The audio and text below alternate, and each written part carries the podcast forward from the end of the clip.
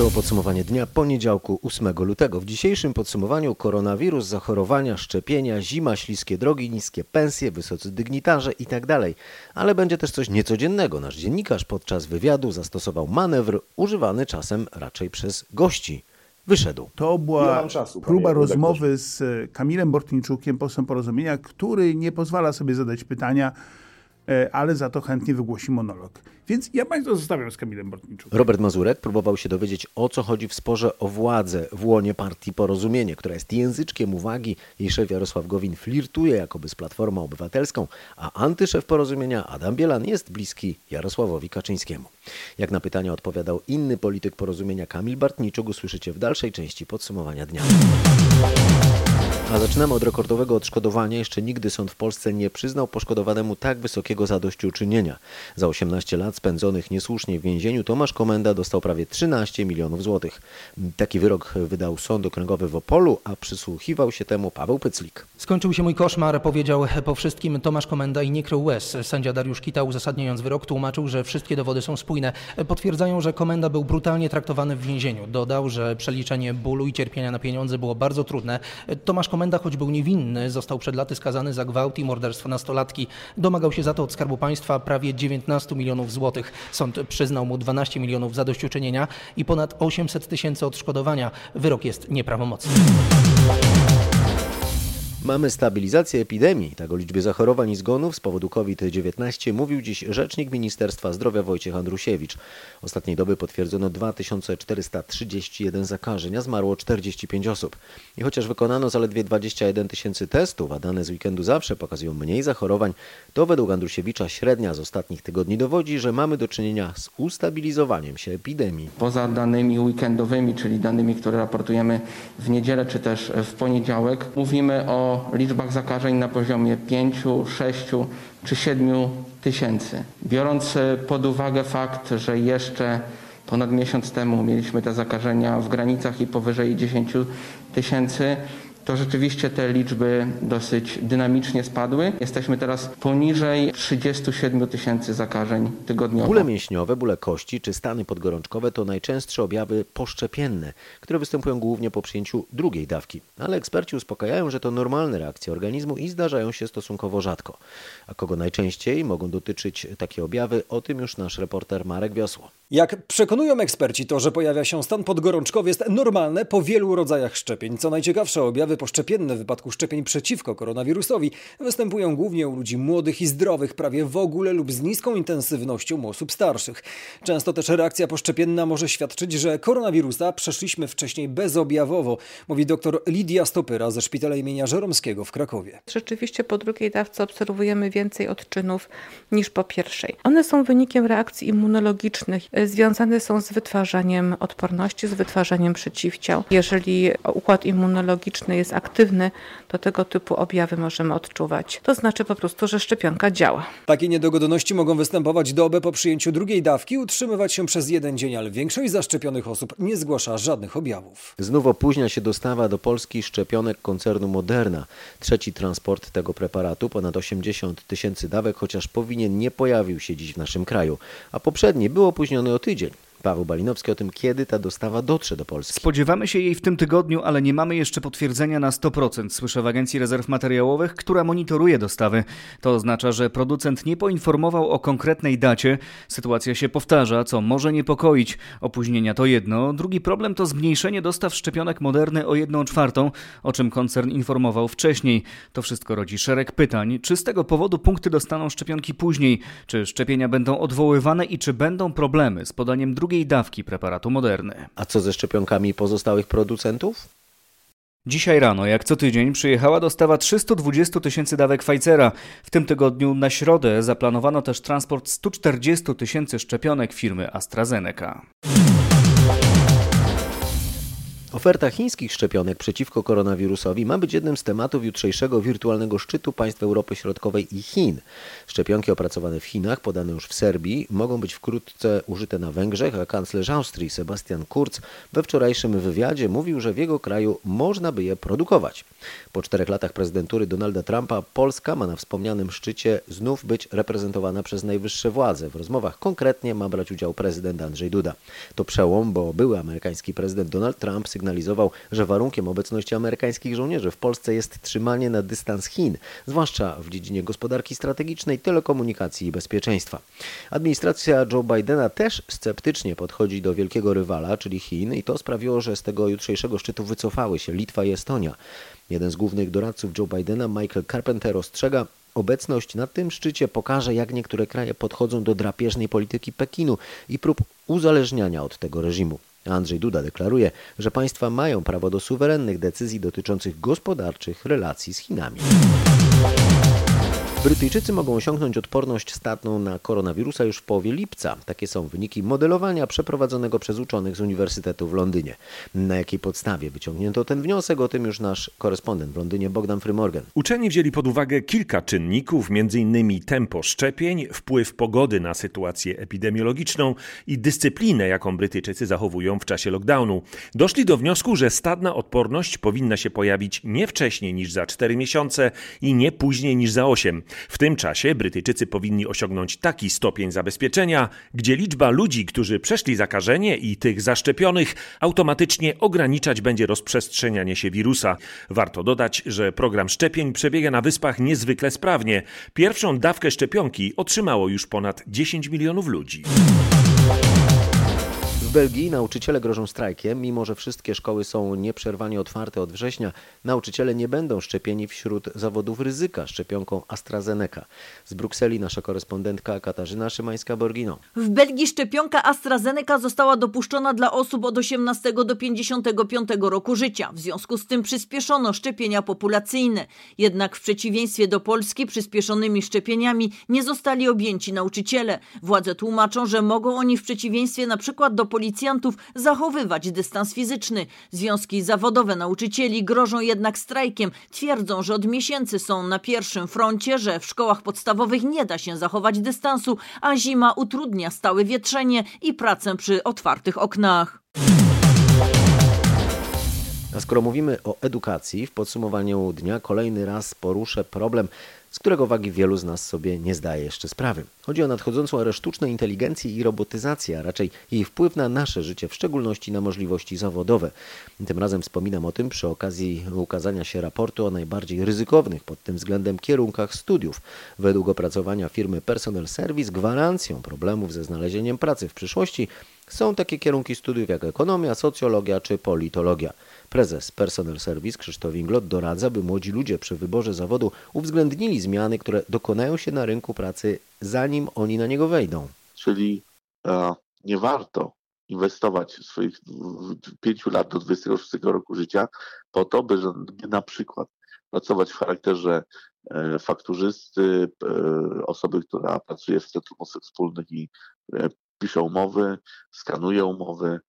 Te wszystkie zawody ekonomiczne czy quasi-ekonomiczne, o których mówimy, zostaną nie tylko w tej chwili są niepotrzebne, bo są nadwyżki wynikające ze złego modelu kształcenia przez uczelnie wyższe, o tym zaraz przejdziemy, ale, ale te, te, te zawody mają nadwyżki wynikające z postępu technologicznego i automatyzacji, co jeszcze nasilił temat koronawirusa. Bo temat koronawirusa uświadomił, że tak naprawdę bezpiecznie jest produkować robotę, który nie zachoruje na kowida, bezpiecznie jest obsługiwać dokumenty przez sztuczną inteligencję, która potencjalnie nie będzie zamknięta lockdownem i nie będzie miała tego typu problemów. I to tak naprawdę koronawirus nasilił te zmiany, które zachodzą od wielu lat na rynku pracy. A te zmiany mówią jedno, wykluczona z rynku pracy będzie średnia warstwa kompetencji, czyli hydraulicy, stolarze, spawacze będą dalej potrzebni, bo to są te podstawowe kompetencje, budowlańcy. To są podstawowe kompetencje, które są trudno zastępowane przez roboty i przez sztuczną inteligencję. Ludzie kreatywni, dziennikarze, menadżerowie dalej będą potrzebni. To są ci, którzy zarządzają, którzy budują wartość dodaną w oparciu o kreatywność. Natomiast średnia wartość, czyli księgowe, kadrowe, osoby wprowadzające dokumenty, archiwiści, cała ta średnia warstwa kompetencji na rynku pracy zostanie zastąpiona jako pierwsza przez automatyzację i sztuczną inteligencję. Kilka lat temu, kiedy tego rodzaju prognozy mogły się komuś wydawać jeszcze fantazjami, pewien specjalista od robotyki, były pracownik wywiadu Izraela, w wywiadzie, który trafił na R M F dwadzieścia cztery kropka p l, przekonywał mnie, że wcześniej czy później pracę stracą też politycy, bo brakuje im wiedzy niezbędnej przy podejmowaniu decyzji dotyczących losów państwa i ludności i dlatego, że znaczną część energii zużywają na walkę między sobą. No to teraz polska polityka i pozornie niepoważny spór o przywództwo w Porozumieniu. Kamil Bortniczuk, polityk tej partii, bez której Zjednoczona Prawica nie miałaby większości, sugeruje, że Jarosław Gowin od wiosny szantażuje Jarosława Kaczyńskiego przejściem na stronę opozycji, co skutkowałoby upadkiem rządzącej większości. Według Kamila Bortniczuka na wiosnę lider Porozumienia negocjował już z Platformą warunki przejścia do opozycji. Teraz lider Platformy Obywatelskiej Borys Budka otwarcie zapowiada, że przejmie kilku posłów Porozumienia i to umożliwi mu obalenie rządu. Kamil Bortniczuk, podobnie jak Adam Bielan, został kilka dni temu usunięty z partii Porozumienie przez stronników Jarosława Gowina, po tym jak stronnicy Bortniczuka i Bielana ogłosili, że Jarosław Gowin jest bezprawnie szefem partii. O co tak naprawdę chodzi w tej walce o władzę w Porozumieniu, o to usilnie próbował się dowiedzieć Robert Mazurek w porannej rozmowie w R M F F M. Próbował kilka razy i w końcu się poddał i poszedł. Posłuchajcie, jak do tego doszło. Różnica polega na tym, że mamy bardzo różne podejście do tego, jaką drogą Jarosław Gowin powinien dążyć do tego, żeby zostać premierem. Czy to jest droga zdrady i różnego rodzaju politycznych układanek, czy to jest droga budowania silnej partii, wygrania wyborów parlamentarnych, następnych czy jeszcze kolejnych i wówczas, tak jak Pan Bóg z demokracji przykazał, można ubiegać się o stanowisko premiera. Więc to jest ta różnica. Ona się nakreśliła pierwszy raz w kwietniu i ona cały czas Panie pośle, charakteryzuje Gowin... różnych posłów Porozumienia w różnym podejściu. Panie pośle, czy Jarosław Gowin chce dokonać zdrady i opuścić Jarosława Kaczyńskiego i Zjednoczoną Prawicę, by zostać premierem w rządzie opozycji? Mam wiedzę na, taki, na, na ten temat, że chciał zrobić to w kwietniu. Dzisiaj nie mam takiej wiedzy, I dzisiaj ale pan zakładam, że tego nie wyklucza. Że I dzisiaj nie pan wyklucza. Nie, ja, jeszcze raz, ja jeszcze raz powtórzę. Pan y, oczywiście y, umniejsza zupełnie znaczenie kwestii statutowych, a kwestie statutowe od października mają kluczowe znaczenie w naszym sporze wewnątrz partyjnym. Nie ma pan wrażenia, że przyczyną, to jest... praprzyczyną tego sporu, praprzyczyną tego sporu był podział na dwie grupy w partii, czyli na grupę takich bezwzględnych lojalistów i na grupę ludzi, którzy oczekują budowania partii republikańskiej prawdziwie i kiedy ci lojaliści przegrali jedno z głosowań lojaliści, na republikanie, naprawdę wielkie no słowa, gdy tak naprawdę chodzi o to, sposób, żeby kto pan to, przejmie władzę w partii. Żeby pan to, ja, żeby pan to zrozumiał, ja, nie, nie dobrze, o to chodzi. Chodzi o sam czy... styl sprawowania tej władzy Panie i pośle, o poszanowanie jeszcze... dla wszystkich członków i parlamentarzystów, którzy tworzą dzisiaj Porozumienie, czy tworzyli do niedawna, bo dzisiaj rzeczywiście mamy dwuwładzę. Panie pośle, co się, w takim co razie się ja spróbuję zadać jakieś sytuację. pytanie i jeśli mnie się uda. Bardzo proszę. E, panie pośle, naprawdę jest pan dzisiaj w rewelacyjnej formie, muszę przyznać. Rzeczywiście y, do, tak. Czy naprawdę nie jest tak, jak pisał Piotr Zaremba, że to Jarosław Kaczyński podjął taką próbę, by przejąć Porozumienie, ośmieszyć ten szyld i samego Gowina, a posłów poprowadzić pod wodzą Bielana no, ku sobie? Ja mógłbym w żartach odpowiedzieć, że rzeczywiście Jarosław Kaczyński stoi za tym, co się dzieje w Porozumieniu, ale tylko i wyłącznie w kontekście przejęcia z Porozumienia dopisu Marka Zagórskiego, które się odbyło kilka lat temu, a Marek Zagórski wydaje się, że był jedyną osobą w takim gronie kierownictwa, który przykładał wagę do formalności. Jestem przekonany, że gdyby Marek Zagórski był dzisiaj w Porozumieniu, to i kongres odbyłby się w statutowym terminie i statut byłby, i statut byłby przestrzegany. No ja rozumiem, że to nie muszą być rzeczy, które absolutnie nie, ciekawią. To, ja panu mówię prawdę. No, ja, prawdą, mogę, ja mogę tworzyć jakieś political fiction, jakieś no dodatkowe właśnie, to pan robi, nie wiem zupełnie po co. A ja panu mówię, a ja panu mówię prawdę. Prawda Dobrze. taka jest. Prawda jest często bardziej nudna, niż byśmy chcieli. W tym przypadku A nie jest tak przypadkiem jest. tak, że po prostu przegraliście wybory i w związku z tym wewnątrz partii. Wygraliśmy. Wygraliśmy. Właśnie to jest ten problem, rozumie pan? Wygraliśmy mogę jednak dokończyć partii. W październiku pytanie, w prezydium wygraliśmy tajne głosowanie na to wie pan co, to ja zrobię inaczej. Skoro ja nie mogę dokończyć i pytania... I skutkiem, panie redaktorze, skutkiem tej naszej wygranej ja sobie pójdę, było, było działanie pozastatutowe. Bardzo serdecznie państwu dziękuję. To była czasu, próba rozmowy z Kamilem Bortniczukiem, posłem Porozumienia, który nie pozwala sobie zadać pytania, ale za to chętnie wygłosi monolog. Więc ja państwa zostawiam z Kamilem Bortniczukiem. Jeśli pan poseł będzie jeszcze chciał coś poopowiadać, to damy mu tę szansę, dobrze? Dziękuję serdecznie, do widzenia. No ja powiem jeszcze tylko kilka zdań, korzystając z tej okazji, bo nie każdy taką ma. Pan redaktor sugerował, że my przegraliśmy jako grupa jakiekolwiek wybory w ramach porozumienia. Było zupełnie przeciwnie. My wygraliśmy w październiku na prezydium, które obradowało w statutowym stadzie głosow- sta- sta- składzie, przepraszam, głosowanie, które było najważniejszym z głosowań od lat. W tym czasie. Robert Mazurek i Kamil Bortniczuk z porozumienia, a na końcu już tylko Kamil Bortniczuk. Ministra konstytucyjnego. Cała ta rozmowa do obejrzenia i do posłuchania na naszej stronie w internecie r m f dwadzieścia cztery kropka p l. Stanisław Bukowiec, nasz kolega, który był wspierany. Słuchacie podsumowania dnia poniedziałku ósmego lutego. W dalszej części o ataku zimy, o skoku bitcoina i o boomie na operacje plastyczne, a na koniec o przygotowaniach do tłustego czwartku. Większością głosów. Jeszcze przez wiele godzin może trwać akcja gaszenia archiwum miasta Krakowa. Strażacy musieli wybić w ścianach dwóch budynków, w których od wczoraj palą się miejskie akta, otwory, dziury, by dostać się do środka, mówi rzecznik Krakowskiej Straży Pożarnej Bartłomiej Rosiek. Na razie trudno oszacować, co spłonęło, mówi rzecznik Krakowskiego Urzędu Miasta Dariusz Nowak. W pomieszczeniach parteru jest pewnego rodzaju rumowisko właśnie tych regałów metalowych z, z aktami, z segregatorami. Jest to teren dla strażaków w tym momencie niedostępny z uwagi na niebezpieczeństwo. Dlatego też mamy ten ciężki sprzęt, dlatego ta koparka z funkcją wyburzeniową. Zobaczymy już po tym, jak zakończy się akcja gaśnicza, co jest do uratowania. No wiemy, że część dokumentów została wyniesiona. Jest też taki plan, że tutaj strażacy powiększą ten otwór i będzie możliwość wyciągnięcia po prostu tych materiałów, tych akt i przewiezienia do innego miejsca.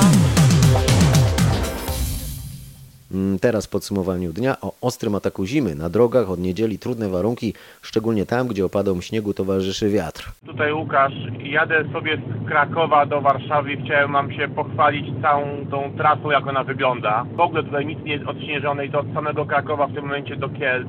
Jest tak biało, że maks to jest siedemdziesiąt na godzinę i nic więcej się nie da zrobić.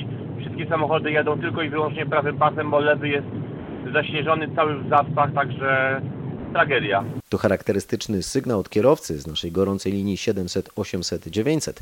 Ale z zimową pogodą mierzą się przecież nie tylko kierowcy. Służby nie nadążają z odśnieżaniem dróg, ale jeszcze gorzej wygląda sytuacja na chodnikach. Jak radzili sobie dzisiaj piesi? No nie bardzo, ale, ale idzie wytrzymać. Tylko najgorzej jest tu jakiś pasaż. Tam powinni posypać pa- piaskiem. Zeszłam, bo bym mogła nogę, rękę złamać. Bardzo śliski. Bo dlatego, że to zwiuwa wszystko i pod nogami się n- nic się nie, nie ubije, tylko po prostu ciężko się idzie. Po prostu jest ciężko. A ma pani jakąś technikę, jak chodzić, żeby się nie przewrócić? Jak sobie poradzić w taką pogodę? Siedzieć w domu. Jak się chodzi po chodnikach w taką piękną, śnieżną zimę. A dziękuję bardzo, bardzo ciężko. Bardzo ciężko, jest troszkę śniegu, więc ach, są chodniki nieposypane, więc przydałoby się, żeby troszeczkę posypać. Szczerze mówiąc różnie. Miejscami są odśnieżone, miejscami niestety śnieg zalega i ciężko się chodzi. Czyli generalnie widać, który gospodarz pilnuje swoich obowiązków i odśnieża tak, posesję. Nie da się tego nie zauważyć. Nie da się tego ukryć, oczywiście. No myślę, że jeżeli to jest odgarnięte i wysypane jakimiś solami, które działają odradzająco, nie? No bo wtedy ten śnieg od razu nie zalega, nie? Cieszy pana pogoda? Pogoda jak najbardziej. Warunki na drogach nie. Chodzi mi się bardzo dobrze, nie ma problemu. Wiadomo, że śnieg pada cały czas, więc trudno oczekiwać, żeby były czarne chodniki, ale jest dobrze. Ale są tu z takiej pogody, prawda? Oczywiście, że tak, jak najbardziej. Cieszmy się, że mamy zimę i możemy wreszcie z niej korzystać, po to mamy zimowe ubrania, żeby właśnie w nich teraz chodzić i z nich korzystać. Mieszkańcy Olsztyna już dziś rano mogli się ogrzać przy koksownikach, ustawionych w miejscach o największym natężeniu ruchu, głównie przy kluczowych przystankach komunikacji miejskiej. Powie o tym Marta Bartosiewicz z Urzędu Miasta w Olsztynie. W związku z tym, że przez trzy ostatnie dni temperatura wynosiła mniej niż minus piętnaście stopni Celsjusza, postanowiliśmy rozstawić koksowniki na ulicach Olsztyna. Będzie można je znaleźć na piętnastu najbardziej uczęszczanych węzłach komunikacyjnych, komunikacyjnych na przystankach autobusowych i autobusowo-tramwajowych. Chcemy, żeby nasi mieszkańcy w oczekiwaniu na komunikację miejską mogli stanąć i się przy nich ogrzać, a listę tych miejsc można znaleźć na naszej stronie internetowej w w w kropka olsztyn kropka e u. Dzięki tym intensywnym opadom śniegu zmniejsza się ryzyko suszy w nadchodzących miesiącach. Taki jest wniosek z prognoz hydrologów. Mówimy o tym dokładnie na półmetku tegorocznej zimy. Synoptyk i hydrolog Instytutu Meteorologii i Gospodarki Wodnej Grzegorz Grzegorz Walijewski przewiduje, że obfite opady śniegu na południu Polski czekają nas co najmniej do środy. W kontekście suszy dobrze jest, że ten śnieg oczywiście spadł. Cieszy nas to, że będzie jeszcze padało tego śniegu. Oczywiście to będzie niebezpieczeństwo, ale dla hydrologów to jest zbawienie. Ta zima jest zdecydowanie korzystniejsza pod względem hydrologicznym niż na przykład ta, która była rok temu, bo rok temu przecież śniegu w niektórych miejscach w ogóle nie było, a jeżeli padał, to nie tworzyła się pokrywa śniegu. Słuchajcie podsumowania dnia. Sieci supermarketów zaczęły wojnę o pracowników. Chodzi o to, że oferują coraz wyższe pensje. Supermarketom, a zwłaszcza dyskontom, brakuje teraz ludzi do pracy, więc próbują przyciągnąć do siebie tych, którzy są zwalniani z zamkniętych restauracji, kawiarni czy siłowni. Krzysztof Berenda o tym, na jakie pieniądze można teraz liczyć. Sieć Lidl ogłosiła właśnie, że początkującym pracownikom jest gotowa zaoferować nawet cztery tysiące trzysta pięćdziesiąt złotych brutto. Na etacie, na rękę to będzie około tysiąc trzysta pięćdziesiąt złotych. Pracownicy już z dwuletnim stażem będą mogli liczyć nawet na rękę na trzy i pół tysiąca złotych. Dokładna kwota zależy od lokalizacji sklepu. Dodatkowo każdy pracownik ma dostać premię, nawet i jedną dodatkową pensję. Nieco niższe wynagrodzenia oferują sieci Kaufland i Biedronka, ale warto tu dodać, że oprócz tego dyskonty bardzo często oferują teraz początkującym, nawet już pracownikom, darmową prywatną opiekę medyczną, ubezpieczenie, karnet na basen i siłownię oraz wyprawki dla dzieci. Warto tutaj zauważyć, że to są warunki finansowe znacznie lepsze niż te oferowane wielu nauczycielom i pracownikom służby zdrowia. Szaleństwo na rynku bitcoina, kurs najważniejszej kryptowaluty wystrzelił po tym, jak firma Ilona Muska Tesla poinformowała, że przeznacza półtora miliarda dolarów na zakup bitcoinów i że być może będzie sprzedawać za tę kryptowalutę swoje samochody. W ciągu półtorej godziny cena głównej kryptowaluty urosła z ponad trzydziestu dziewięciu tysięcy dolarów do nienotowanego jeszcze nigdy poziomu ponad czterdziestu czterech tysięcy dolarów. Cena wyrażona w złotych po raz pierwszy przekroczyła zatem sto sześćdziesiąt tysięcy. Tym razem zaangażowanie półtora miliarda dolarów dźwiga kurs bitcoina o kilkanaście procent i sprawia, że wartość rynkowa wszystkich bitcoinów rośnie o sto miliardów dolarów i przekracza osiemset miliardów. Jeszcze rok temu bitcoin kosztował cztery razy mniej, ale akcje Tesli urosły w tym czasie jeszcze mocniej. Na razie nie potwierdzają się zatem ostrzeżenia części analityków, którzy uważają, że zarówno bitcoin, jak i sama Tesla znajdują się na czele listy giełdowych baniek. W Niemczech boom przeżywa chirurgia plastyczna. Jak twierdzi tamtejsze Stowarzyszenie Chirurgów Estetycznych, od początku pandemii gwałtownie wzrosło zainteresowanie zabiegami upiększającymi. Czym to jest spowodowane? O tym opowie Aneta Łuczkowska. Lekarze podejrzewają, że to przez noszenie maseczek. Sprawiają one, że szczególnie wyeksponowane są okolice oczu, stąd wzrost liczby zabiegów polegających na korekcji opadającej powieki, czy tych celowanych w zmarszczki na górnej połowie twarzy. Maseczki pomagają też zakryć opuchliznę po zabiegu, więc czas na poprawę nosa czy ust wydaje się idealny. Kolejny powód jest już czysto ekonomiczny. Z powodu ograniczeń w podróżowaniu Niemcy wydają mniej na dalekie wyjazdy, a zaoszczędzoną gotówkę wydają na poprawę urody czy na chirurgiczne usunięcie kilogramów, które przybrali podczas lockdownu.